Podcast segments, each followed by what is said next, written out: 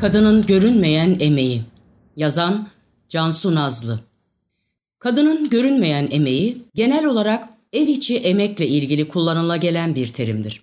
Bir yandan kadınların herhangi bir ücret karşılığı olmadan ev işleri, çocuk veya yaşlı bakımı gibi faaliyetlerde bulunmasının toplum tarafından doğal kabul edilen görev sayılmasına atıf yapılır. Öte yandan emeğin yeniden üretimi için gerekli emeği, yani ailede çalışan kişilerin yeni bir iş gününe hazır olması için yemek, temizlik gibi ihtiyaçlarının görülmesiyle çalışması için yeni kuşakların yetiştirilmesini ifade eder.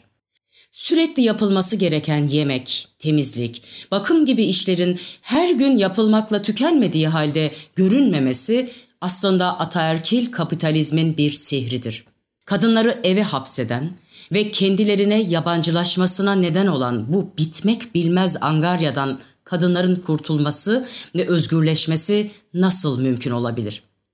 Ekonomik bağımsızlıklarını kazanmaları kadınları sahiden özgürleştirebilir mi? Eğer öyleyse kadınlar çalışma hayatında giderek daha fazla yer almalarına karşın bu ev işi angaryasından neden kurtulamıyor? Ev işlerinin evdeki diğer bireylerle beraber yapılması tek başına bu sorunu çözer mi? Kadının ev içi emeğinin sömürülmesindeki tek sorun cinsiyet üzerinden bir iş bölümüne dayanıyor olması değil. Aynı zamanda sistemin çarklarının dönmesi için de gerekli olması.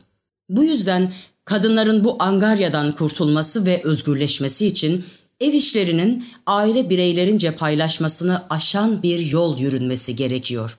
Ev içinde bugün kadınların görmesi beklenen ihtiyaçların kamusal olarak giderilmesi, daha somut bir ifadeyle çocuk bakımının ücretsiz kamusal kreşlerde, çamaşır temizliği gibi işlerin kamusal çamaşırhanelerde görülmesi son tahlilde hedef olarak önümüze koymalıyız. Ülkemizdeki duruma bakacak olursak, kadınların çoğunun çalıştığını görürüz. Ancak bunca kadının çalışmasına rağmen özgürleşemediğine de tanık oluruz.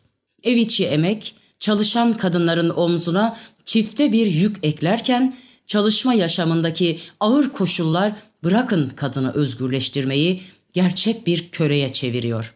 Çocuk da kariyerde yapmak şarkıya pek benzemiyor. Özel sektördeki uzun çalışma saatleri ve düşük ücret tüm çalışanların hayatını olumsuz yönde etkilese de kadınlar üzerinde etkileri daha ağır.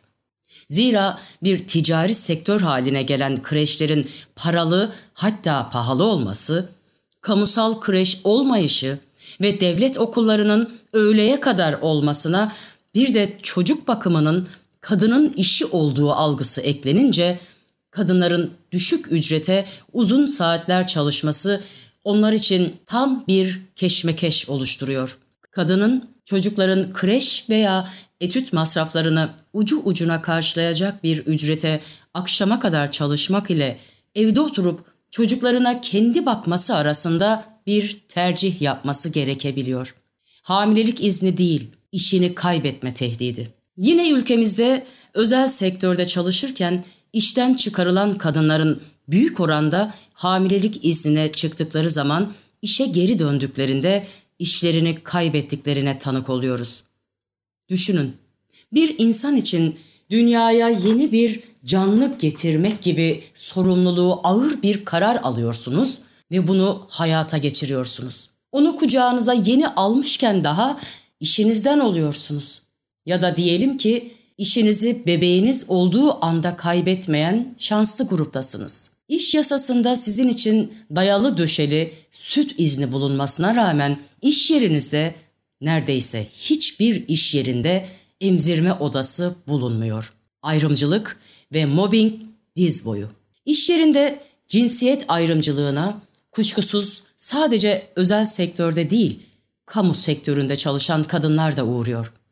Mobbing de sadece kadınlara değil, tüm çalışanlara uygulanabiliyor. Ancak özel sektörde çalışan bir kadınsanız ayrımcılık ve mobbinge maruz kalmanın diğerlerine göre daha ağır etkileri olabiliyor. Misal, maaşınızla ancak faizlerini ödeyebildiğiniz 10 yıl sürecek bir ev krediniz varsa, hayatı size zindan eden, davranışlarıyla sizi küçümseyen, sözleriyle rencide eden, hatta belki taciz eden bir amirinize yahut patronunuza bunları yapmayı sistematik hale getirse dahi kendinizi bunlara katlanmak zorunda hissedebilirsiniz. Kadının işte de görünmeyen emeği. Patronlar tarafından birçok özel sektör çalışanına olduğu gibi bu sektörde çalışan kadınlara da ne kadar gayret etse de işini layıkıyla yapamadığının, sürekli yetersiz ve değersiz olduğunun hissettirilmesi, kadınların çalışsalar dahi bu koşullarda görünememelerine, toplumsal hayatta silik kalmalarına neden oluyor. Kadınlar evde de, işte de full mesai çalışmasına karşın emekleri ve kendileri görünür olamıyor. Yani bugün kadının görünmeyen emeği, özel sektördeki çalışma koşulları da düşünüldüğünde ev içi emekten ötesini ifade ediyor. Olumsuzlukları saymakla bitiremediğim bu iç karartıcı tabloyu değiştirmenin bir yolu yok mu peki? Yeter ki kararmasın sol memenin altındaki cevahir.